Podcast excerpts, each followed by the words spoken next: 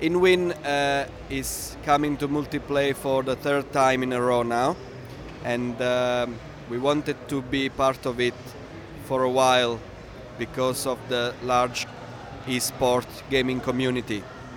So InWin has been developing a lot of new gaming cases in the last few years, and uh, the show is probably the best place to, to show what we do. Games are getting more sophisticated, are getting always better and better. Audience is getting bigger because you get younger and younger people who are able to play games. It's not like before when you had to be a bit older to, to be able to afford a PC and play some games.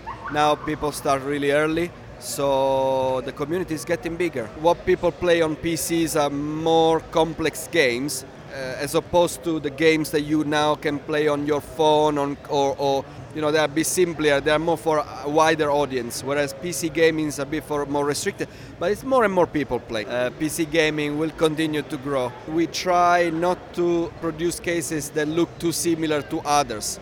We try to produce cases that have their own personality. They have a certain different specific look. It's more uh, like a statement to say, okay, I've got this look. You know, it shows what kind of person I am or what kind of games I like playing. Like we have the Dragon series. Uh, we've got the other cases that looked like a tank or an airplane or, you know, very specific. We even did cases that were more uh, appealing to a female public. They had uh, some Swarovski crystals or flower design, you know, things that girls don't really get now so much from the other vendors.